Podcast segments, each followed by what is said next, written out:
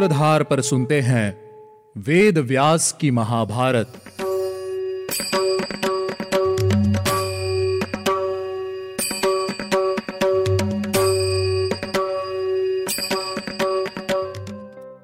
स्वागत है आप सभी का वेद व्यास की महाभारत के तीसवें एपिसोड में।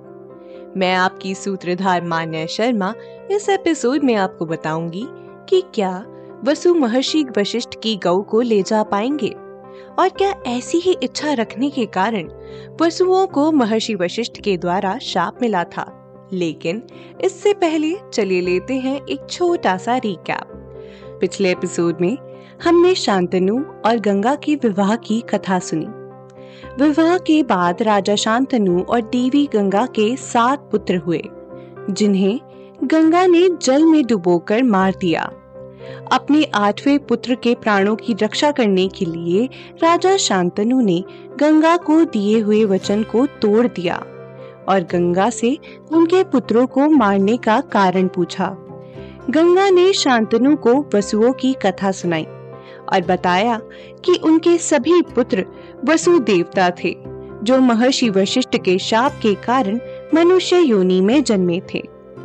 राजा शांतनु ने उनके जन्म के पीछे का रहस्य पूछा और साथ ही साथ महर्षि वशिष्ठ के बारे में और जानने की इच्छा जताई। गंगा ने राजा शांतनु को महर्षि वशिष्ठ की कथा सुनाई, जिसके अनुसार एक दिन वसु देवता वन में गए थे। वहाँ उन्होंने नंदिनी नाम की एक गौ को उसके बछड़े के साथ देखा। गौ को देखने के बाद द्यो की पत्नी ने उस गौ का अपहरण करने के लिए कहा।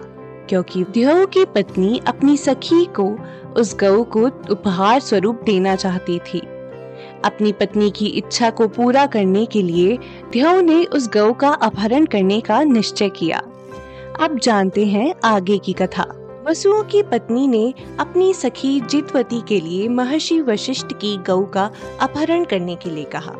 वसु पत्नी ने कहा, महाभाग, इस गौ को इसके बछड़े सहित ले चलिए। यही मेरी इच्छा है। मेरे लिए किसी भी तरह इससे बढ़कर कोई भी प्रिय कार्य नहीं है।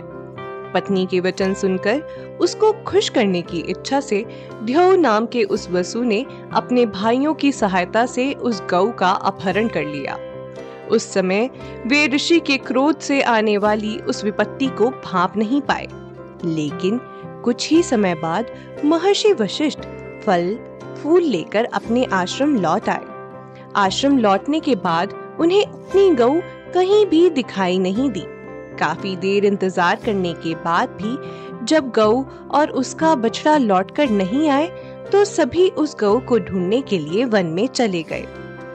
गऊ के नाम मिलने पर ऋषि ने अपनी दिव्य दृष्टि से देखा कि आखिर गऊ कहाँ है और यह जाना कि वसुओं ने उनकी गऊ और उसके बछड़े का अपहरण कर लिया है। फिर तो महर्षि वशिष्ठ क्रोध से भर गए और तत्काल ही उन्होंने वसुओं को शाप दे दिया। वसुओं को शाप देते हुए महर्षि वशिष्ठ ने कहा, वसुओं ने मेरी काम धेनु गौ का अपहरण किया है। इसीलिए वे सब के सब मनुष्य योनि में जन्म लेंगे तपस्या के धनी महर्षि वशिष्ठ के शाप का प्रभाव बहुत बड़ा था। इसीलिए उन्होंने क्रोध में भरकर देवता होने पर भी आठों वसुओं को शाप दे दिया।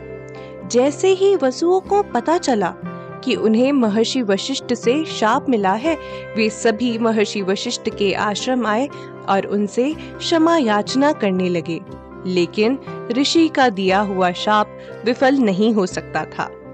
महर्षि वशिष्ठ ने वसुओं से कहा, मैंने तुम सभी वसुओं को शाप दे दिया है, परंतु तुम लोग प्रति वर्ष एक एक करके अपने शाप से मुक्त हो जाओगे।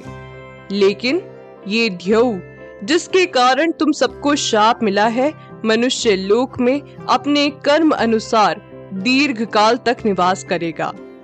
ये मनुष्य लोक में संतान की उत्पत्ति नहीं करेगा और स्त्री संबंधी भोगों का परित्याग करेगा।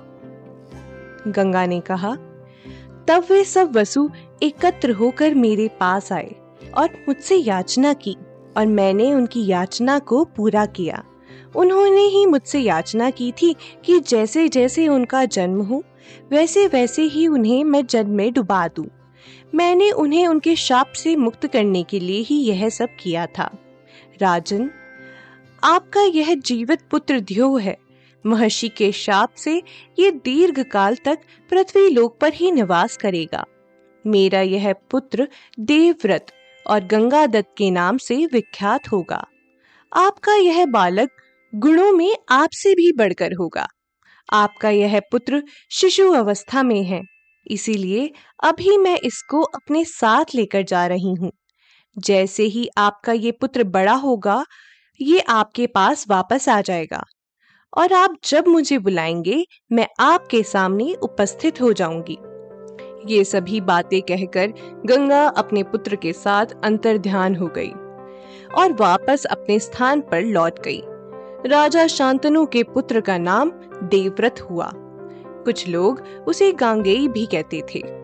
ध्यो नाम वाला वह वसु शांतनु का पुत्र होकर गुणों में उनसे भी आगे बढ़ गया। दूसरी तरफ़ राजा शांतनु दुख से व्याकुल होकर वापस अपने नगर को लौट गए। राजा शांतनु गुणों की खान थे। सभी राजा उनके राज में खुद को रक्षित मानते थे और इसीलिए सभी राजाओं ने उन्हें सम्राट के पद पर नियुक्त कर दिया। राजा शांतनु पूरी निष्ठा के साथ अपने कार्य में लग गए और अपनी प्रजा का पालन पोषण करने लगे। राजा अब कुरुवंश की राजधानी हस्तनापुर में निवास करने लगे और पूरी पृथ्वी पर शासन और पालन करने लगे। वे देवराज इंद्र के समान पराक्रमी, धर्मज्ञ, सत्यवादी और सरल थे। गंगा और शांतनु का पुत्र देवव्रत अपने पिता के समान ही रूप, आचार, व्यवहार और विद्या से संपन्न था। पिता और पुत्र का मिलन कब और कैसे होगा। ये जानने के लिए आपको सुनना होगा हमारा अगला एपिसोड अगर आपके मन में कोई भी सवाल है तो आप हमारे इंस्टाग्राम हैंडल माय सूत्रधार पर अपनी क्वेरी हमारे साथ शेयर कर सकते हैं। साथ ही साथ, आप ऐसी ही अनोखी कथाओं को सुंदर चित्रण के साथ अपने मोबाइल फ़ोन पर देखना और सुनना चाहते हैं तो हमारी सूत्रधार ऐप को आज ही डाउनलोड कीजिए और घर बैठे इन कथाओं का आनंद लीजिए। चलिए, मिलते हैं आपसे अगले एपिसोड में। तब तक के लिए आप हमारी सूत्रधार का आनंद लीजिए और हमारे वेदों से जुड़ी कहानियों को देखते और सुनते रहिए। मैं आपसे मिलूँगी हफ़्ते में दो बार, सोमवार और शुक्रवार। अगर आपको हमारा एपिसोड पसंद आया है तो इसे डाउनलोड कीजिए, रेट कीजिए और ज़्यादा से ज़्यादा शेयर कीजिए।